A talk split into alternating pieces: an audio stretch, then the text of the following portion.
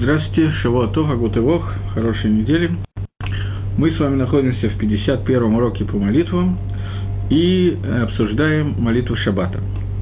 В прошлый раз мы обсудили молитву Шахриса и Мусафа и дошли до Минхи. Минха – это молитва, которая как бы заключительная, последняя молитва Шаббата, которая существует. И она находится на самом высоком уровне всех пилот Шаббата, и не только Шаббата. Почему? Потому что э, обычная минха, молитва Минхи в будние дни, это молитва в то время, когда наступает ночь, наступают сумерки, и в этот момент Медад один, она больше ожесточена, она больше занимается судом. Молитва Шаббата, она бадюгафух, с точностью наоборот – Время Минхи Шабата – это время наибольших хасидим, когда наибольшего хесада, наибольшего меды добра, когда э, мера, мера суда в мире практически отсутствует. И евреи к этому моменту успели подняться, соблюдая шаббат и молясь шаббат, до такого уровня, что у них немножко другая, другое состояние, чем э, в остальные тфилот. Как это выражается? Давайте посмотрим вначале на седер, на порядок молитвы Минхи. Во-первых, мы говорим Ашрей. Это псалом, который мы молимся три раза в день, каждый день. И в шаббат мы его молились э, уже два раза, и это третья молитва. Один был Сукей Дазимра Шаббата, второй после Триастойры, и третий молимся сейчас Ашрей, и после этого молимся молитву Увалацион.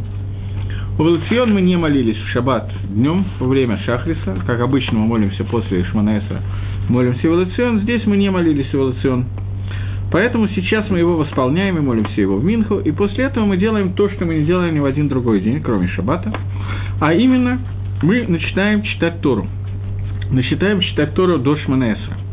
Обычно Тора читается после чтения Шманаэсра и Тахнуна, после молитвы, я сказал, чтения. Чтение Торы э, обычно мы читаем э, после Шманаэсра и Тахнуна, или если нет Тахнуна, сразу после Шманаэсра, и только в Шаббат Тора читается до молитвы Шманаэсра. Это связано с тем, с чего я начал свой урок, сказав о том, что к молитве Минха мы поднимаемся на столь высокий уровень, что мы уже поднялись на этот уровень еще до того, как молимся Шманаэсра, поэтому мы можем обратиться к чтению Торы и выполнить заповедь Крест Торы еще до того, как мы поднялись на определенный уровень во время Шманаэсра. В Минху к Торе э, вызывают трех человек, и несмотря на то, что в Геморе есть махлоки, что именно читают, но Халоха Ламайса мы читаем отрывок не этой недельной парши, а следующей недельной парши, следующего недельного отрывка. Те, кто знает и выполняет эту заповедь, знают, что у нас есть одна из заповедей Дарабонан Кимуван, понятное дело, заповедь, когда мы читаем каждую неделю отрывок Тора, который читается то есть внутри этой недели дважды, и один раз читаем перевод Анкелуса на арамейский язык этого отрывка Торы. Перевод Анкелуса говорится, что он сказан Беруаха Кодыш, на, с помощью Всевышнего прямо, почти как пророчество. Поэтому перевод Анкелуса, который чит, читается на Тору, он считается таким очень, как бы это сказать, каноническим, не знаю, как точно это выразить. Поэтому принято его читать один раз в течение недели и два раза читать сам текст Торы. Называется Штай Микро Таргумахат. Два чтения Торы и одно чтение Таргума. Можно читать два чтения Тора без торгума, комментария, э, перевода. Если вместо этого мы читаем отрывки, которые, то есть кусочки комментариев, например, комментарий Раши, комментарий Пшата, простого понимания Торы, прочитать Паршу с Раши, но те отрывки, которые Раши не комментирует, такие отрывки существуют, надо читать в таком случае не два, а три раза, чтобы были все отрывки прочитаны, прочитаны три раза. Или же, обычно так делают, читается Штай Микро и Таргумахат, два чтения Торы и один одно чтение Анкелоса. Э, читается это в шаббат, и желательно закончить это чтение до второй сауды шаббата. Поэтому люди иногда задерживаются в синагоге для того, чтобы закончить эти отрывки Тора, прочитать их, и только после этого делать вторую суд. Э, существует вопрос, Шмира Шабаский Илхоса пишет, что это неправильно делать. Можно ли в Минху начинать шаббат, читать следующий отрывок э, то, что мы читаем в Минхе во время Креесторы, можно ли читать одновременно считающим, вместе, после этого прочитать второй раз кусочек истории, и Анкелус, перевод Анкелуса, на тот отрывок, который читается в Минхе. Можно ли это делать, поскольку это еще шаббат, это не относится к следующей неделе, это еще эта неделя. Шмира Шабас не рекомендует это делать. В Мишне Бруре написано, что это делать можно. Поэтому я видел, что в синагогах многие люди это делают в э, Шабас, в Минху, начинают следующий отрывок, чтобы просто как можно раньше начать новую мицу, новую заповедь. Окей. После того, как мы прочитали кусочек Тори, в Торе э, Лагалоха, в Торе читается э, в Минху отрывок, э, читают три человека, отрывок о следующей неделе, обычно это отрывок до Шени. Тот же отрывок потом, потом читают в Йом Шини и в Йом Хамиши, в понедельник и четверг, трижды повторяется этот отрывок, и после этого в Шаббат читается вся парша. То же самое делается в Минху э, на будущую неделю. Окей, okay. после этого мы начинаем молиться Минху. Минха отличается от Шахриса, в Мусов то же самое, но в Шахрисе этого нету, тем, что в Минху мы говорим фразу «Кишем Гашем Экра Гаву Гадоль Элакейну». С этого мы начинаем молитву Шманесли, и только после этого мы говорим «Гашем Сватай Тифтак, Всевышний открой наши уста», и они произнесут себе хвалу. Почему в Минху это говорится, а в другие молитвы, в Марьев и в Шахрис это не говорится? Это связано с тем, что э, в Шахрис и Марьев перед Минхой, перед э, Твилой, мы молимся брохи на шма, молимся шма и брохи на после шма. И в брахот, который является окончанием молитвы шма, сказано браха Гоэль Исраэль. И мы заканчиваем это брахой Гаэль Исраэль. Секундочку, я открою, чтобы мне было удобнее в Сидре. И да. Мы говорим Цур Исраэль, Кума Байзрас Исраэль, я говорю про Шахрис. Э, создатель Израиля, встань, э, сделай помощь Израилю и выкупи их, как ты говорил, это через Иуду и Израиль, и из, избавь нас, Всевышний Бог нас, э, Всевышний имя Твое Цаваок, Кадош Израиль, Святой Израиля, Бору Хаташем Гааль Израиль, Александр Всевышний Гааль Израиль. И после этого, когда мы это сказали в Шахрисе, мы сразу же должны начать Шманаэсра. И Рамхаль пишет, что надо это начать настолько сразу же, чтобы не было времени даже вдохнуть. Бору Хата Хашем Галисраэль, Хашем Сватай Тифтах, чтобы это должны, должно идти вместе. С чем связано то, что надо так прилепить Геулула Тфила? С чем связано то, что надо так совместить Броху на Геулу Гааль Израиля, освободитель Израиля, с Тфилой Шманеса? Потому что икор Тфилы, суть Тфилы – это именно просьба о Геуле, просьба о том, чтобы нас избавили. Поэтому просьба об избавлении Броху, о избавлении, которая сказана в конце Шма, и начало Шманаэсра, которая, суть которой является благословлениями, просьбами об избавлении Амисраэля, они должны идти вместе. Почему я сказал, что суть Твилы – это браха по поводу Гиулы? Потому что на самом деле основная кавана, которая у нас должна быть во время, когда мы молимся все брахот, это должна быть кавана о том, что мы молимся, о том, чтобы восполнить тот хисарон, тот изъян, который у нас есть. Изъян, который у нас есть, эти изъяны мы обсуждали, когда обсуждали Шмана и Сребрахот, 18 благословлений, которые существуют в холь в будние дни. И когда мы их касались, мы говорили о том, что человек должен когда он молится, он должен ощущать, что он просит Всевышнего, и этому действительно не хватает. И тогда эта молитва более качественная, более полноценная. Поэтому, когда человеку плохо, у него что-то болит, то он лучше говорит Броху Рафаэйну. Э, вылечена. Когда у него плохо с деньгами, он лучше говорит броху про парносу и так далее. На самом деле, основной хисарон, который должен чувствовать человек в этом мире, я думаю, что мы, к сожалению, этого не чувствуем, но основной хисарон и основная кавана мимейла автоматическая, которая должна быть во время твилы у человека в этом мире, это тот хисарон, что мы чувствуем галут изгнания шехины – что мы чувствуем и переживаем по поводу не, такого недостатка, что шехина, божественное присутствие, оно находится в изгнании. Когда Кодыш Бру послал в изгнание Амисраэль, вместе с нами он послал в изгнание, в изгнание шехина. Это выражается в отсутствии храма, в отсутствии пророчества и так далее, и так далее. К сожалению, мы сегодня даже если мы чувствуем проблему с отсутствием пророчества, мы не чувствуем цара, переживания по поводу того, что Шехина находится в изгнании. Максимум, что мы чувствуем, что нам нехорошо по той причине, что Шехина в изгнании. Но цара по поводу Шехина у нас нету, и это плохо. Но это, к сожалению, уда, мациют. Так вот случилось с нами. Поэтому наши молитвы, конечно, Азоханвей молитвы. На самом деле, когда, когда Аншейк Неса Дагдала когда мужи Великого Собрания составили Шманаэсра Брахот, 18 благословений, если вы помните, они составили 18, а не 19 благословений, 19 благословений было добавлено, то кавана каждой, каждой брахи, о которой мы говорим, 18 брахот, это была кавана, что одна из сферот, одна из парцуфим, одна из проявлений Всевышнего, когда мы говорим эту броху, мы даем кох, благословляем, чтобы Всевышний возвратил это проявление в наш мир. И э, когда в эпоху, когда появились молшиним, как это молшиним перевести, доносчики, злослов, от злословить доносы делать. Когда появились доносчики, которые стали доносить на евреев не евреям, то в этот момент появилась новая 19-я браха. И Рамхаль пишет, что до сих пор необходимости в этой брахе не было, поскольку в Медат Кетер, наиболее высокую сферу Всевышнего, Бгам изъян не вошел. Она не находилась как бы в Галуте. В ней не происходило изъяна, который сделали мы в внешнем мире. В тот момент, когда появились Молшиним, и в этом месте тоже появился изъян, даже в этой сфере, поэтому появилась новая браха Велмашиним Альти э, Тиква, для того, чтобы литакен, у нас были силы исправить тот изъян, который мы сами сделали посредством Молшины. Таким образом, я просто привяжу это как пример. Таким образом, каждый из каждых барахот, который мы говорим, она по идее ее кавана должна быть исправить тот изъян, который внесен в Гашпо, который Гакодыш Баругу руководит этим миром, и в связи с тем, что его Гашпо не шлейма, Перуши дава, объяснение этого, то, что Шехина находится в Галуте, и это настоящая себя того, что причина того, что мы с вами находимся в Галуте. Потому что икор Галута – это суть его состоит в том, что нету полного проявления божественного присутствия, как было раньше во время храма или во время поколения пустыни.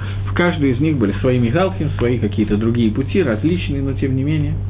Вот, поэтому основная кавана любой брахи, которой мы молимся, это какой-то вид геулы. Несмотря на то, что у нас есть отдельная браха на геулу, браха перед тфилой и браха во время тфилы, тем не менее во, всех брахот заключается на цесот какие-то частички геулы, поэтому браху Гаэль Исраэль мы обязаны лагасмих прилепить к Шманесре. Когда мы молимся Шманесре, мы должны ее молиться э, сразу же после браху Гаэль Исраэль. И также мы делаем утром.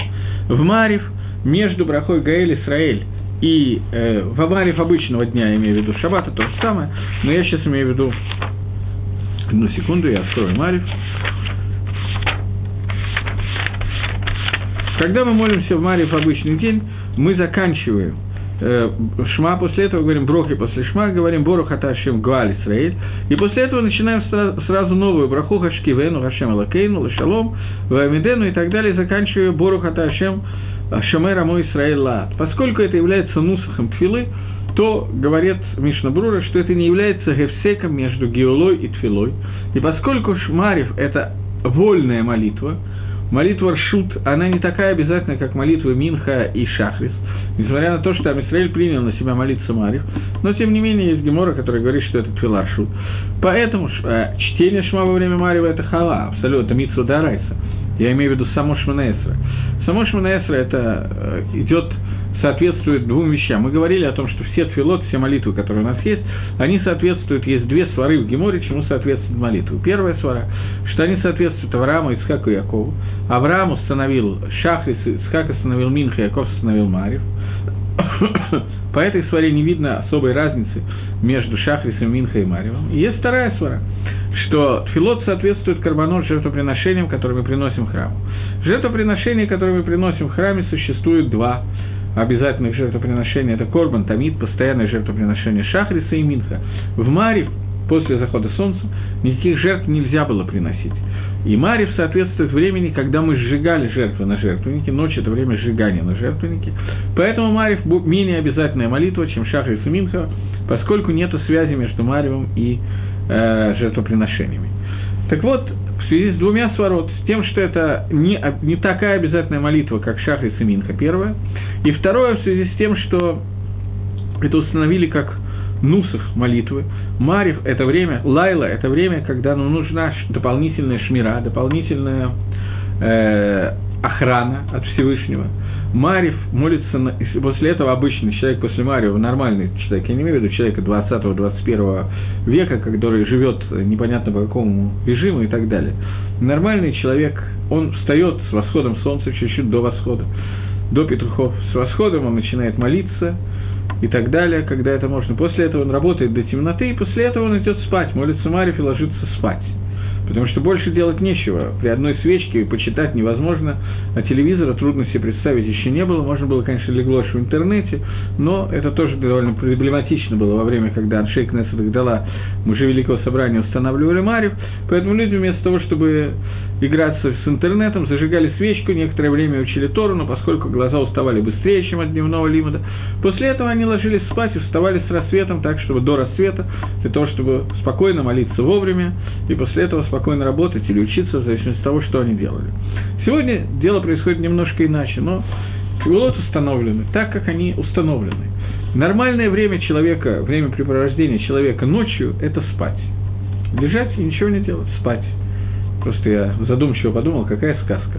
Так вот, когда человек ложится спать, у него, как мы знаем, часть его души, одна шестидесятая часть души, какие-то есть цифры, которые не совсем понятно, откуда взяты о чем говорят, мы не будем поэтому их сейчас иллюстрировать, даже если какие-то накудот этого я случайно услышал или прочитал, но, тем не менее, какая-то часть человеческой души, она оставляет человека и прилепляется к Творцу, возвращается к одному из источников, где она находилась, какой-то очень высокой связи с Творцом находится, и возвращает ему все те паулот, все те действия, мицвод, которые она сделала во время пребывания днем в этом мире, возвращает ему эти паулеты, эти митцвот, и они там хранятся до того времени, когда Всевышний будет судить этого человека, то есть до его смерти.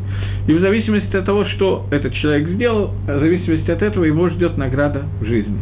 Душа же получает какой-то хизук, какое-то укрепление со стороны Творца и возвращается укрепленный, более агдушенный, освященный, чем было раньше, для того, чтобы служить Творцу дальше, для того, чтобы помочь телу исполнить все функции, ради которых они вместе находятся в этом мире.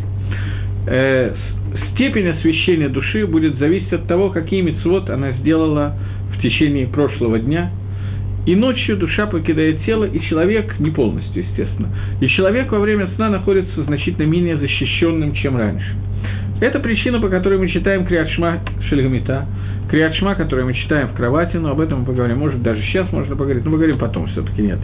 И это же причина, по которой после чтения Шма мы говорим в э, Криадшма Шельмарев, в Мариумском Криадшма, мы говорим Броху Борохата Ашем Шомер Амо Исраэль Лаат – Выше ты Всевышний, который хранишь народ Израиля постоянно. Поскольку это является нусахом тфилы, поскольку это является основной необходимой частью тфилы, и также поскольку Измарев не обязательная молитва, то поэтому, несмотря на то, что между Брохой Гоэль Исраэль и Шамер Исраэль Лад э, и Хашем Сватай Тифтах находится еще одна браха Шамер Амо Исраэль Лад, несмотря на это, то, что эта браха как бы прерывает между двумя брохами и нету связи между Геулой и Тфилой, тем не менее, это, не, это считается, что Геула и, э, и Тфила не смеху, они находятся рядом, потому что то, что входит в нусах молитвы, включая Кадыш, не является перерывом. Поэтому мы говорим в Мареве, начинаем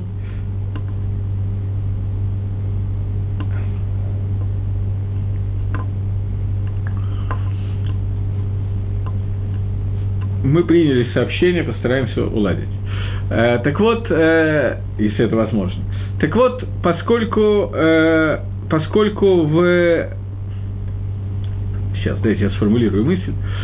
Поскольку в, между Мари, в Марив, между Галь Исраэль и Шманесра находится только Кадыш и Шамар Исраэль, и поскольку это является частью Тфило, это не является Эвсеком. Поэтому мы начинаем молитву с того, как начинается молитва со слов Хашем Сфатай Тифтах. В Шахрис вообще никакого перерыва нет. В Минху впереди Шманаэсра, перед Шманаэсра, нету броху, брохи Галь Исраиль. Поэтому, когда мы начинаем броху э, Шманаэсра, мы начинаем с добавочной фразы. В Шахрис и в, и, и в э, Марих мы не можем эту фразу добавить для того, чтобы не сделать Евсека между Геулой и Твилой.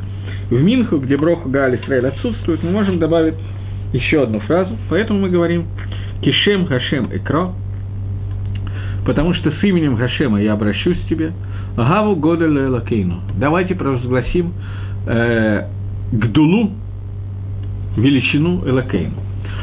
Я думаю, что я на одну минуту остановлюсь на двух именах, которые здесь сказаны, именем Гашем и именем Элакейну. Имя Гашем – это четырехбуквенное э, имя Всевышнего Йоткой и Вавкой, и имя Элокейну – это и пятибуквенное имя Всевышнего Лаким, они отражают немножко разные атрибуты. Если вы помните, был такой момент, когда у Амисраэля в жизни было несколько неприятных моментов. Один из них закончился с помощью Ильяу Анови. Когда Амисраэль пошел вслед за Эхавом и вслед за царицей, и стали служить идолам, и случилась засуха. И Амисраэль шел за Баалем, как говорит отрывок в Танахе, и служил различным видам идолов, Баалим, настолько, что остался Илья Аганови один, все остальные пророки были истреблены, за исключением ста пророков, которых э, держал в пещере и содержал их, давал им пропитание, пророк Авадия. То есть всего состояло, было 102 пророка, Авадия, Ильягу и 100 пророков, спрятанных в пещере. Все остальные люди не только лишились пророчества, но бы Паштус, они служили идолу, служили Баалю. И вот Ильяу обращается к царю и ко всему народу Израиля и говорит, что давайте мы встретимся с вами на горе Кармель. И они встречаются на горе Кармель на севере Израиля, недалеко от Хайфы. И Илья Анови приступает одну из заповедей Торы. Заповедь Торы гласит, что нельзя приносить жертвы после строительства храма нигде, кроме горы Мариа. Гора Мариа – это единственное место, где можно приносить заповеди, э, приносить жертвы. Шейла, для этого нужен храм или не нужен храм, для этого нужен жертвенник, не нужен жертвенник, нужны стенки или достаточно даже без стенок. Сейчас не будем входить в эти вопросы. Но после того, как э, Давид Амелах и Шлома Амелах построили храм, было запрещено любое жертвоприношение, кроме этого места. До сих пор можно было приносить жертву другим способом на Баме. Это любое возвышение, которое раньше не использовалось ни для чего другого, евреи могли приносить жертву. Сегодня это делать нельзя. Сегодня евреи могут приносить жертвоприношения только в Бейтмигдаше, только в храме. И это одна основная причина, по которой сегодня мы не приносим жертвоприношений, к сожалению. Илья Ланови собрал евреев на горе Кармель и собрал там всех жрецов Бааля и сказал, что мы сейчас возьмем двух телят абсолютно одинаковых, одного принесут жертву жрецы Бааля, другого принесу в жертву я.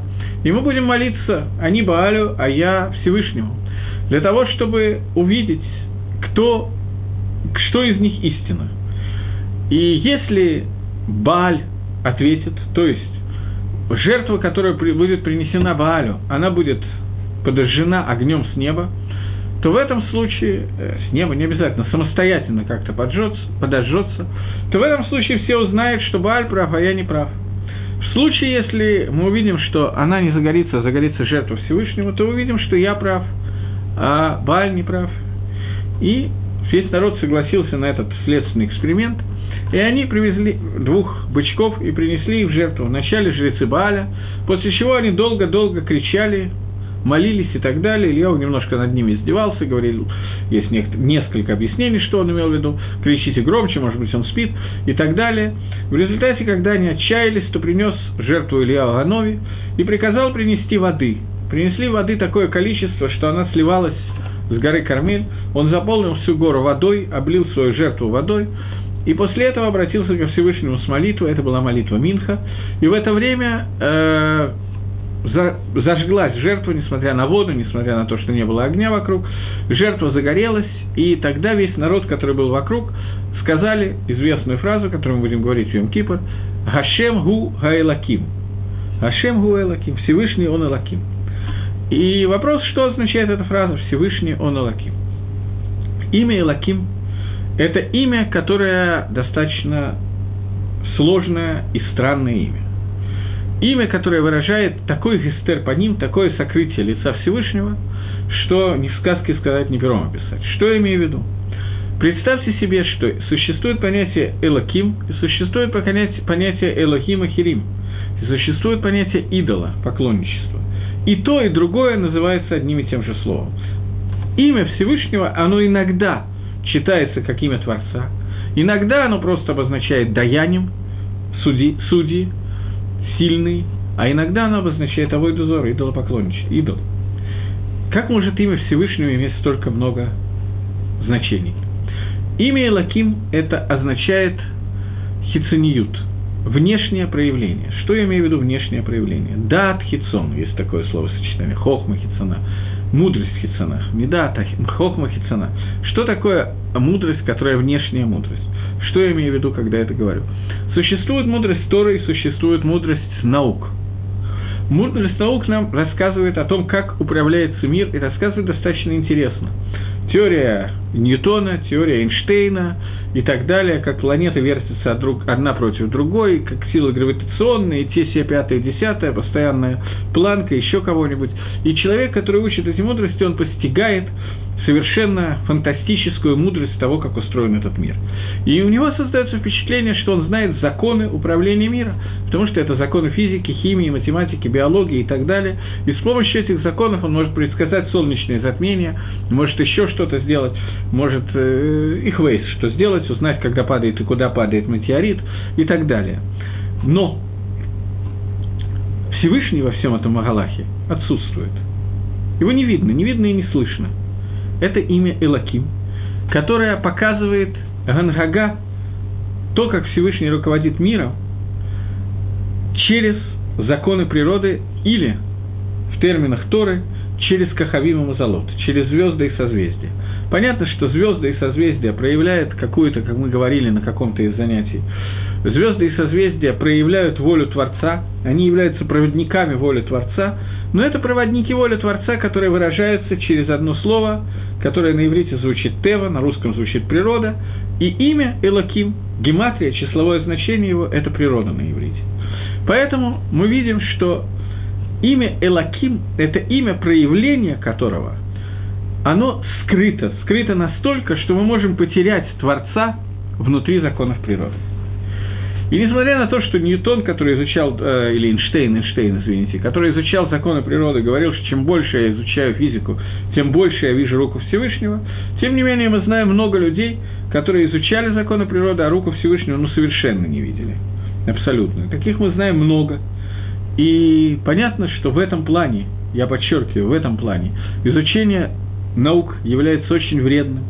Когда же мы изучаем их, чтобы увидеть руку Творца – это немножко другое, чего я сейчас коснусь через одну минутку. И существует второе имя Всевышнего, имя, которое Хашем, четырехбуквенное имя Всевышнего. Оно отражает Хохма Пнемит, внутреннюю мудрость Творца. Это связано с атрибутом Дат, первое не связано с атрибутом Дат.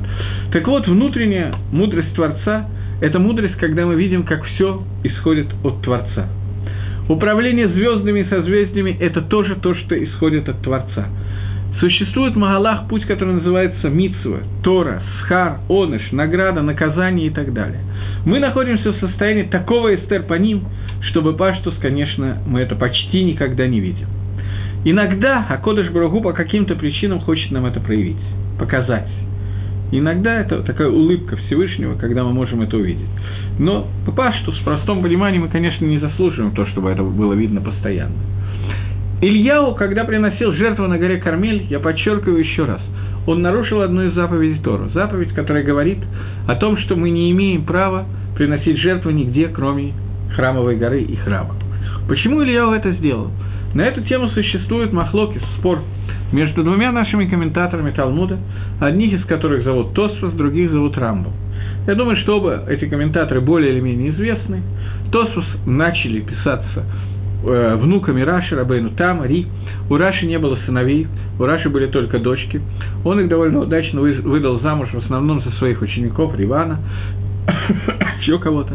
И внуки Раши, Рашбам, Рабейну Там, Рабейну Ицхак, это наиболее известные трое внуков Рашбама, которые продолжили, э, Раши, слегка, внуков Раши, которые продолжили комментарии Талмуда, который начал Раши, в некоторых местах, например, в Масехте Псохиме, в Масехте э, Баба Басра, там, где Раши не дописан, это дописывает его внук Рашбам, в некоторых местах дописывает его зять Риван, как, например, в Макас, и так далее. Но эти э, внуки Раши, они основали новый, как бы, новый ешевод – и новый подход к изучению, когда в основном он складывался из того, что они объясняли Гемору не так, как объяснил Раши, и ставили на Раши какие-то трудности. И это, свой комментарий они назвали Тософот добавочный комментарий.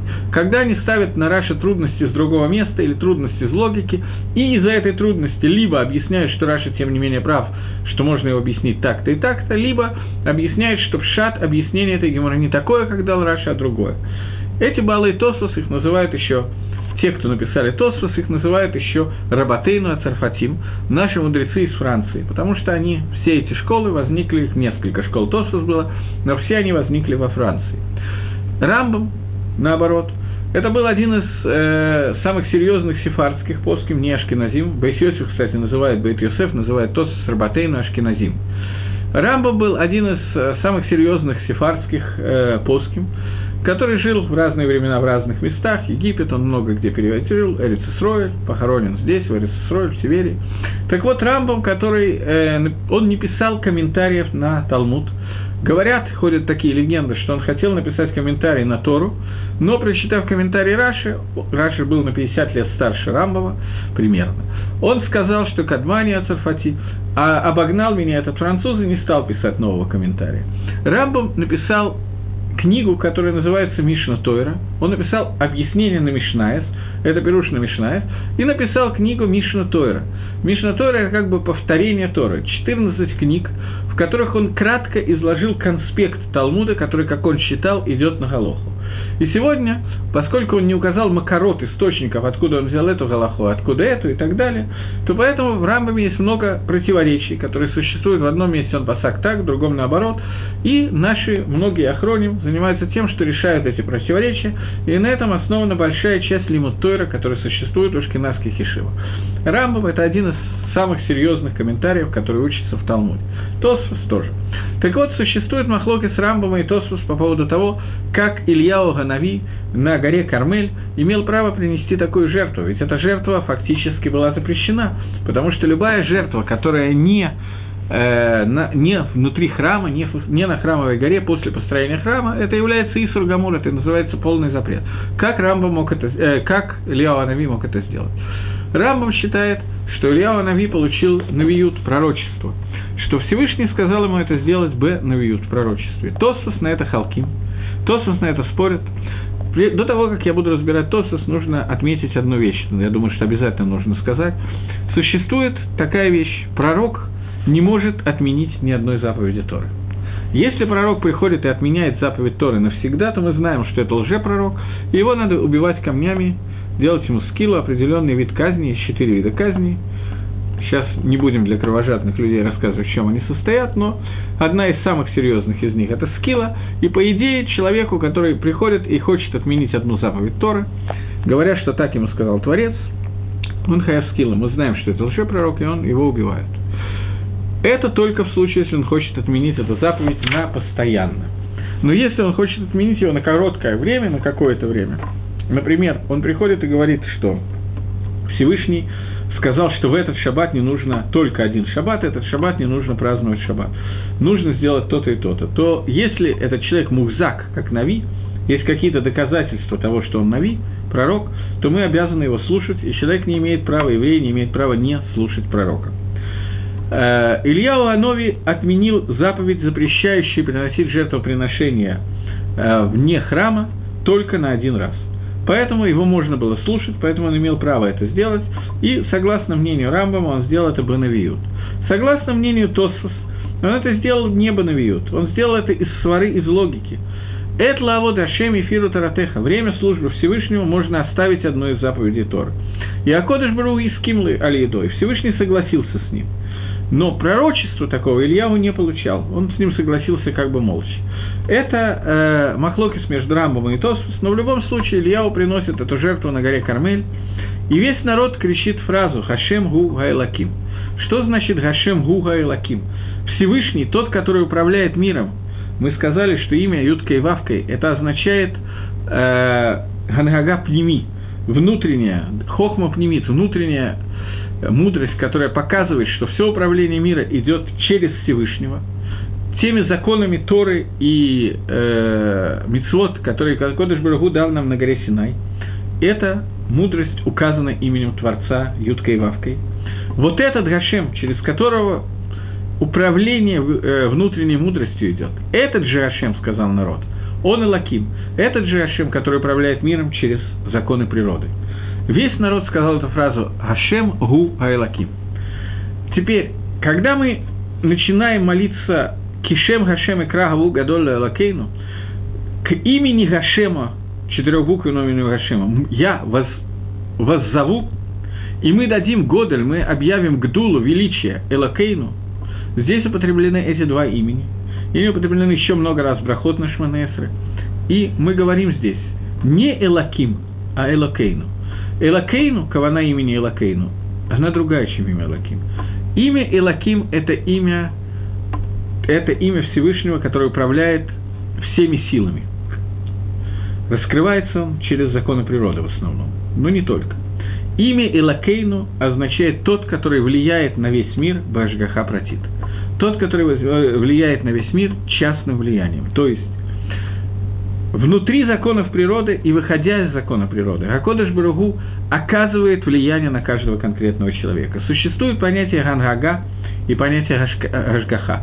Ганага – это управление миром, и, как правило, когда мы употребляем это слово Ганага, мы говорим о влиянии общем, через звезды, созвездия, через сферот, через медот, через наши мицвод, но общее влияние, влияние Творца на мир – когда мы говорим о Жгахе, мы говорим о том, что внутри этого влияния Всевышний влияет по-разному на каждого конкретного человека.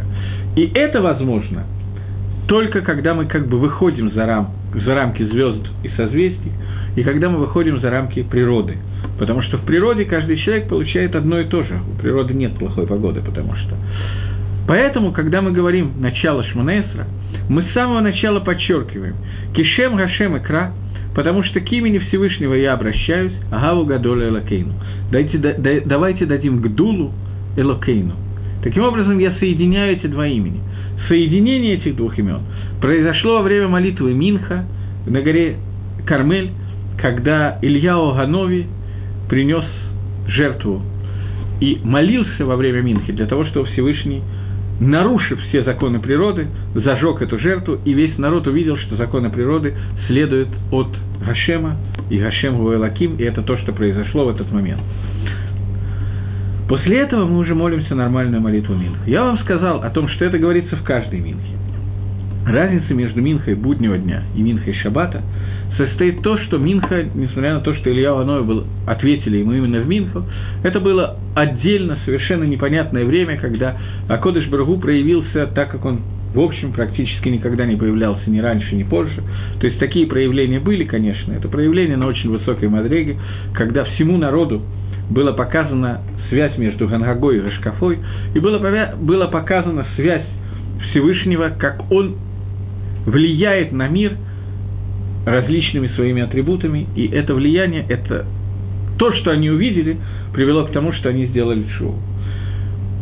Э, сегодня так у меня получилось, что я разговаривал с одним человеком, с которым я не виделся, я думаю, что довольно много лет, из э, тех людей, которые вместе со мной делали шоу в 80-х, в начале 80-х годов, и мы обсуждали какие-то вещи, обсудили о том, что когда мы делали шоу, э, мы были просто на кладбище там с кем по поводу Йорца кого-то, и он меня подвозил обратно. И вот, когда мы ехали, мы обсудили о том, что когда мы делали шоу, Акодыш просто взял нас и перенес в другой мир – совершенно непонятно, как, зачем, почему, почему именно нас, без всякого участия с нашей стороны, как бы. Он взял и раскрыл какие-то вещи, которые для нас выглядели совершенно примитивными. Сказал Броху, получил награду, помолился, тут же получил ответ. Нам казалось, или это действительно проявлялось, что не имеет никакого значения. А Кодыш Баругу проявлялся таким образом, что мы видели, что посредством действия Мицвод мы видели руку Всевышнего.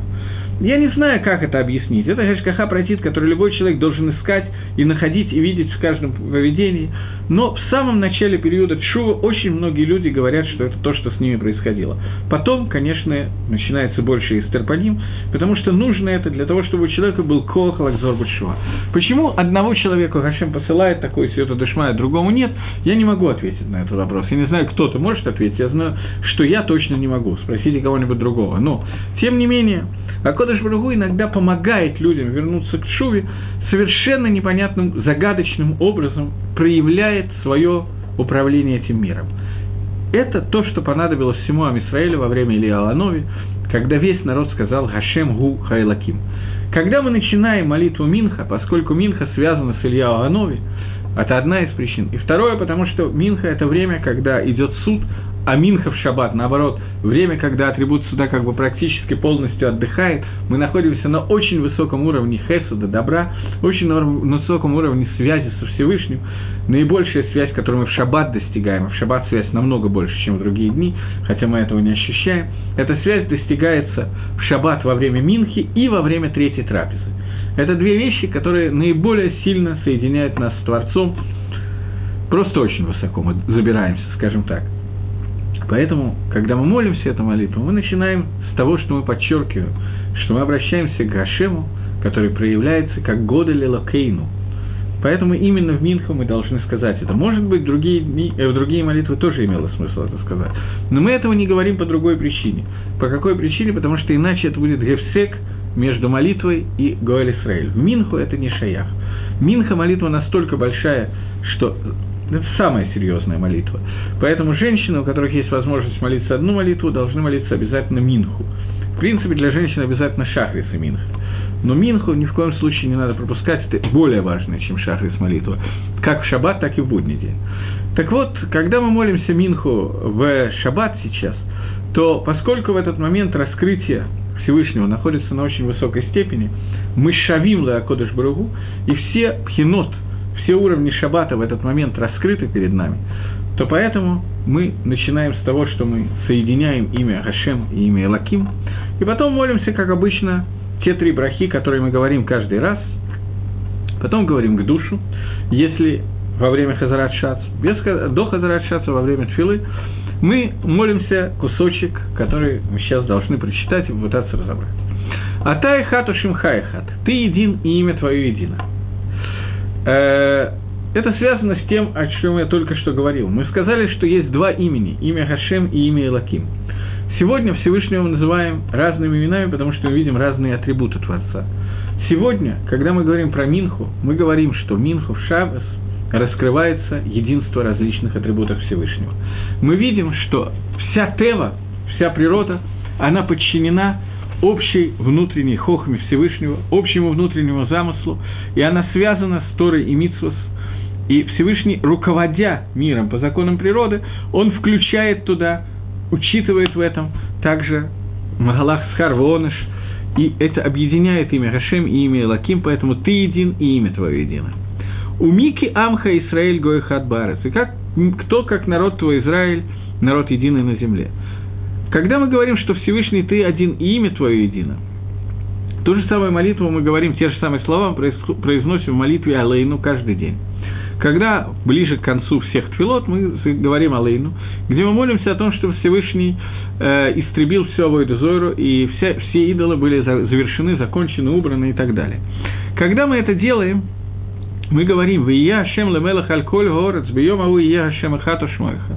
И наступит тот день, когда э, Всевышний будет царем на всей земле, в день, когда будет Всевышний един и имя его едино. И спрашивают Мефоршим, а сейчас разве Всевышний не един, разве сейчас имя его не едино? И мы отвечаем, что его единство, безусловно, не связано с нами.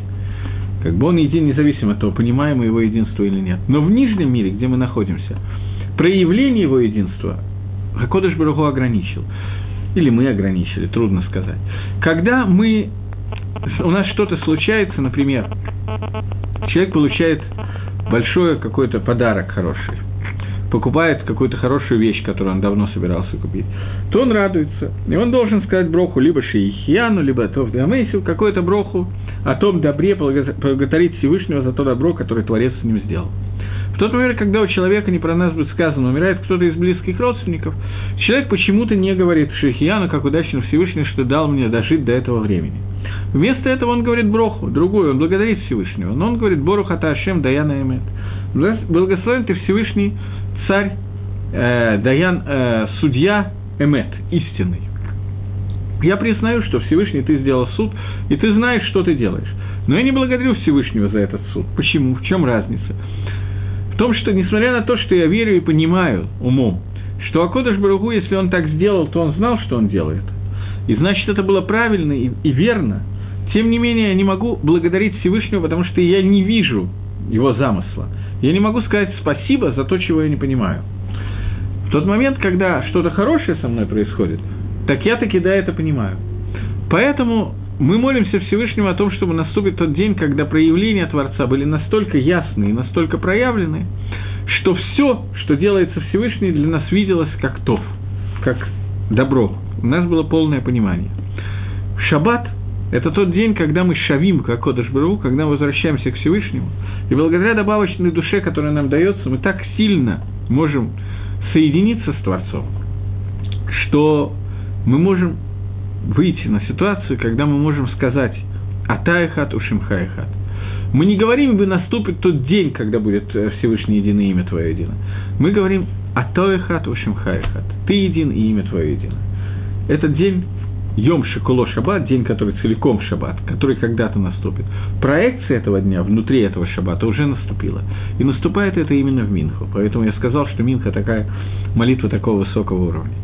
У Мика Моха Израиль Гоихат Барец. И кто, как народ твой Израиль, народ единый на земле. Э, по Нусаху Хабадат Елад Ашем здесь говорится немножко иначе. У Мика Амеха К Израиль. И кто тут народ как Израиль, а народ единый на земле, я не знаю почему. Это посуд из Ишаяху. И там Лихойра написано Мика Амеха Израиль Гоихат Барец. Кто, как народ твой Израиль, народ единый на земле. Я не помню, говорил я об этом или нет, но если нет, то сейчас скажу, если да, все равно скажу. Э, существует такой мусак, что когда мы называем, надеваем тфилин, когда евреи надевают тфилин и молятся, то в это же время Всевышний надевает тфилин, и наш тфилин соответствует тфилину Всевышнего. Что это значит? Тфилин, который надеваем мы, что написано в этих тфилин? Написано «Шма Исроэль Ашем Алакейну Ашем Ихат». «Слушай, Израиль, Всевышний наш Бог, Всевышний един». Что еще написано? «Вая им шамо тишмо» и будет, если вы будете внимательно слушать заповеди. То есть, Икар Тфилин – это Каббала Толь э, Малхут Шамаем и Каббала Толь. Принятие, принятие на себя Всевышнего как Всевышнего, как царя, и также принятие на себя заповедей, как заповеди Всевышнего, как связь между нами и Всевышним. Что написано на Тфилин Всевышнего? Должно быть «зелу мадзе», одно напротив другого. На Тфилин Всевышнего написана эта фраза – Атайха Мика Амеха Исраэль Гоихат Барец. Как, кто как народ твой Израиль, народ единый на земле. Я уже много раз говорил, но тем не менее повторюсь, что Израиль это слово Ешар Кель, прямо ко Всевышнему. Израиль, само имя наше, показывает, что мы обладаем прямой связью с Творцом. Связь, которая соединяет весь мир, за Кодыш Бругу, она проходит через Израиль. Через Израиль, через Тору, через Бейтмигдаш, через Эрец Исроиль. Это все одни, внутри земель – это Эрец Исроиль, внутри народов – это Исроиль, внутри всей географии пук земли – это Бейт Амигдаш и так далее. Э, кто как народ твой Израиль, народ единый на земле? Тиферет Гдулова Атерет Ишуа. Э, ты являешься э, Тиферет красотой, величия и короной спасения. Йом Минухавы Гдушала Амеханатата – день э, отдыха и святости дал ты твоему народу Всевышний. Авраам и Гель. Авраам радовался, веселился. Ицхак и Ранен. Ицхак веселился на очень высоком уровне веселья. Иаков Аванаф, Янухову. Иаков и его сыновья отдыхали, от, будут отдыхать в нем. Минуха с Агава Венадава. Минуха, которая является отдых, который является признаком любви – и подарка, надава, добровольного подарка. Минухат эмет вемуна. Минуха – отдых, который является эмет вемуна. Истинной и иммуной, э, верой. Когда мы говорили об имени Лаким, я сказал, что имя Лаким это показывает, э, это Тева, это Хохма Хицана, это внешняя хахма, внешняя мудрость, которая является очень опасной. Несмотря на некоторых людей типа Эйнштейна, которые могли в ней увидеть руку Всевышнего, э, тем не менее, с помощью Хохма Хицаны мы знаем, что неоднократно нам пытались сказать, что Акодыш Барагу не существует, и привести много-много доказательств его несуществования, и то, что мир существует благодаря законам природы. И мы знаем, что люди в этом преуспевали очень многих эта хохма хицана уводила в сторону. Понятно, что на самом деле от того, что человек знает законы физики или химии или биологии, он не должен перестать видеть руку Творца, а скорее наоборот ее должен видеть, но мы видим, что периодически это происходит наоборот. Хохма Хицана, как ее называют в некоторых местах, философия Га-Арура. Это философия, которая проклята, философия греков, которые пришли к тому, чтобы сказать, что либо не существует Всевышнего, либо даже если он существует, он создал мир, и после этого он пустил все на самотек, сам устранил себя из этого мира. Это то, что называется хохом и хицаной, и когда мы видим, что мир, когда возможно такое, что человек скажет, что мир Алам Кимингагонагек. Мир идет по своему Мингагу, и нету Баля Байта, и в мире нету хозяина. Лаумадзе, напротив этого, стоит имуна, эмес в имуна, истина и имуна, которую можем предоставить. Это истина и имуна – это то, что выходит, вытекает из хахмат эмет, из настоящей хахмы, не внешней хахмы, а настоящей хахмы. Хахмат пнемит она также называется. И шорышем этого, тем не менее, корнем этого, является имуна, то есть вера. Я, наверное, уже говорил о том, что когда Рамбом формулировал свои э, 13 принципов веры, то он их сформировал на арабском языке. И когда и они были переведены на иврит, то они были переведены с одной как бы неточностью, не подобрали лучшего способа перевести. Рамбам писал, я знаю полным знанием, что перевод на иврит «Они маамин ба нашлима», я верю полной верой. И то, и другое верно. Просто Рамбам хотел подчеркнуть, что эта эмуна, которая у меня есть, эта вера, которая у меня есть, она становится частью меня. Она выходит в понятие, которое называется дат. Дат – это не означает, что я проверил какую-то вещь следственным экспериментом. Дат – знание – это означает, что я нахожусь в постоянном хибуре, в постоянном контакте, в соединении с той вещью, о которой я говорю. Эмуна, которая есть у Амисраэля, шорош этой эмуны, она должна быть настолько сильна, что для человека это должно быть частью его. То есть, не то, что он будет рассуждать, в это я верю, в это я не верю или так далее. Это становится частью моей жизни. Поэтому Тора дала нам такое количество мицвод и такое количество деталей, и вся жизнь религиозного еврея, она подчинена стольким мелочам, которые некоторых поначалу раздражают, некоторых вызывают недоумение, а некоторым очень нравится, каждому по-разному, но все эти мелочи, которые мы делаем, они должны сделаться такими, чтобы через них мы постоянно находились в состоянии контакта с Творцом. И вот это то, что называется иммуна. Иммуна и дат, они должны идти вместе. Вера и соединение, они должны постоянно находиться вместе. Поэтому Шаббат – это одни, один из дней, когда это наиболее явно возможно, потому что наша дополнительная душа, наши нишома и тира – которая спускается из очень высоких источников, Бакабола объясняется, каких источников и так далее. Я могу, как попугай, повторить все эти названия, но я думаю, что это никому из вас не нужно. И главное понять, что когда мы говорим, что это Хелек и Локами Мааль что это прямо частица от Всевышнего, которая входит в нас, в шаббат входит дополнительная душа, еще более высокого уровня. Любая душа, которая соединяет нас с Творцом, она не просто так соединяет нас – суть нашамы, нефиш, нашама – это то, что соединяет нас с верхними мирами. Когда нам дается дополнительный способ соединения, дополнительная к душе, которая к нам спускается, то в этот момент наша иммуна может вырасти очень сильно. Когда я говорю про рост веры, иммуны, я говорю о том, что мы станем единым целым с тем, о чем, во что мы маминим. Мы соединимся с ним. Иммуна бадарга дат. Поэтому когда мы говорим о имени Гашема четырехбуквенном, мы говорим про хохма пнемит, про внутреннюю хохму, то шорош этой хохмы, источник этой хохмы, это иммуна, это вера во Всевышнего. Поэтому мы говорим эмет в иммуна, минухат эмет в иммуна, минуха, которая влечет отдых, который дает нам эмет в иммуна. Нам только надо приготовить себя для того, чтобы это в нас вошло. Войти это может, но это у нас это выразится, как мы уже говорили, когда говорили про брахот на шаха, что поскольку у нас дана свобода выбора, то все, что мы можем получить, мы можем получить только сиюта дешмая, только помощь со стороны Всевышнего. Минухат шалом ва шалва. Минуха, которая влечет за собой шалом, мир и шалва. Мы уже тоже говорили о том, что когда мы говорим о шалом, особенно о шаббат шалом, то шалом – это шлеймут, это целостность, это завершенность. Минуха, которая нам дается в шаббат – она приносит с собой шалом, она приносит с собой целостность, завершение. Если мы всю неделю подготовили для шаббата, то в шаббате у нас раскроются какие-то вещи. Вышалва, отдых, помощь, легкость. Гашекет у бетах. Шекет от слова тишина, у бетах от слова бато.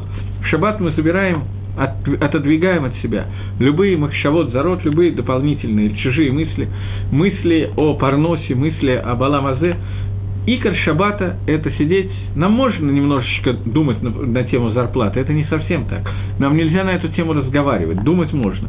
Но тем не менее, Икор Шабата, когда мы говорим Деврей Тара, когда мы думаем о Творце, когда все, включая еду, мы посвящаем Всевышнему, ну, о еде, наверное, все-таки в следующий раз будем говорить, когда будем говорить про Бельхад Амазон, вообще и Шабата в частности. Минуха шлейма шатара цеба. Ты дал нам ту минуху, тот отдых, которого ты желал – Якиру Банейга и твои сыновья его Икиру, его Лаакир – это узнавать. Его узнали в, обратите внимание на следующее слово, в еду. Слово «дат», которое я так люблю и которое часто цитирую, но оно очень важно. Они его еду, то есть они с ним соединились, они с ним объединились, и Шаббат, и Амисраэль объединились в одно единое целое. В тот момент, когда это происходит – тогда мы можем сказать шаббат шалом, и тогда мы достигаем шаббата. Обратите внимание, что это дорога возможно, в самом лучшем, эта ступень возможна. Я имею в виду на самом высоком уровне, для людей, которые достигли того, что большая часть из нас не достигли, только ближе к концу шаббата во время Минхи. До сих пор мы находились на том уровне, когда мы поднимаемся, мы в шаббате, но ладат шаббат – это уже нужно Минха. Потому что в этот момент открываются такие просторы на небесах и такие ворота, что мы соединяемся с теми вещами, которые помогают нам действительно соединиться с Шаббатом, Бабхинат Хибур, соединение. Кимеет хаги минухасам, потому что это минуха, этот отдых идет от себя, от тебя, Всевышний. Обычно принято считать очень просто. Что такое отдых? Это отсутствие работы. Я сижу, ничего не делаю, не, не работаю, тем самым я соблюдаю шаббат шаббат дается нам сверху. Нам действительно не надо делать работу, нам надо приготовить себе, надо приготовить себе в качестве кили, в качестве сосуда. И тогда Кодыш Бру пошлет нам понимание шаббата. Дерих Нешома и Тира, через дополнительную душу. Вааль Нухатам и Гдишу Шмеха. И через твою минуху, ради твоей минухи, мы освещаем твое имя.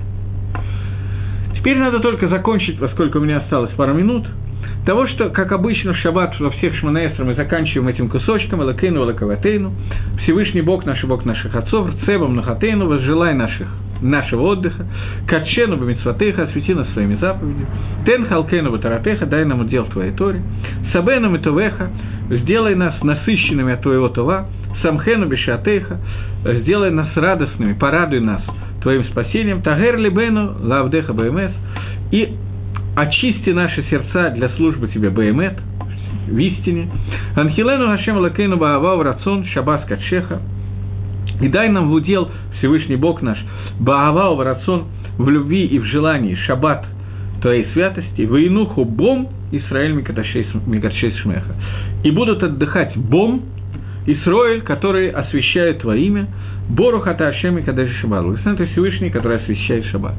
Здесь если в Марев мы говорили «Воинуху бо», «ба» в женском роде, в Шахрис мы говорили «Воинуху бо» в мужском роде, «бой», «бо», в зависимости от шкиной и свардита, то здесь мы говорим «Воинуху бом». Мы сказали, что в шаббат есть две разных мадреги. Шаббат Маасаберейшис и Шаббат Исеат Мицраем. Шаббат Схира, Шаббат Шмира – Шаббат, который надо сохранять, и шаббат, который надо помнить. Шаббат, связанный с творениями, шаббат, связанный с выходом из Египта. Эти две мадреги, разные ступени шаббата, объединяются здесь, в Минху, когда мы достигаем, как бы включаем в себя весь шаббат. В Инухо Бом, в обоих этих мадригот, в обоих этих качествах будут отдыхать Исроэль Микадшей Шмеха. Исроэль, которые э, освещали имя Твое. Очень хорошая записка, уже Бам. Таки Бам, Э, на этом бам я должен закончить урок. И я думаю, что молитву шаббата мы более или менее закончили. Наверное, в следующий урок займемся Берхадом Азон. А теперь до новых встреч. Еще раз Шавуатов.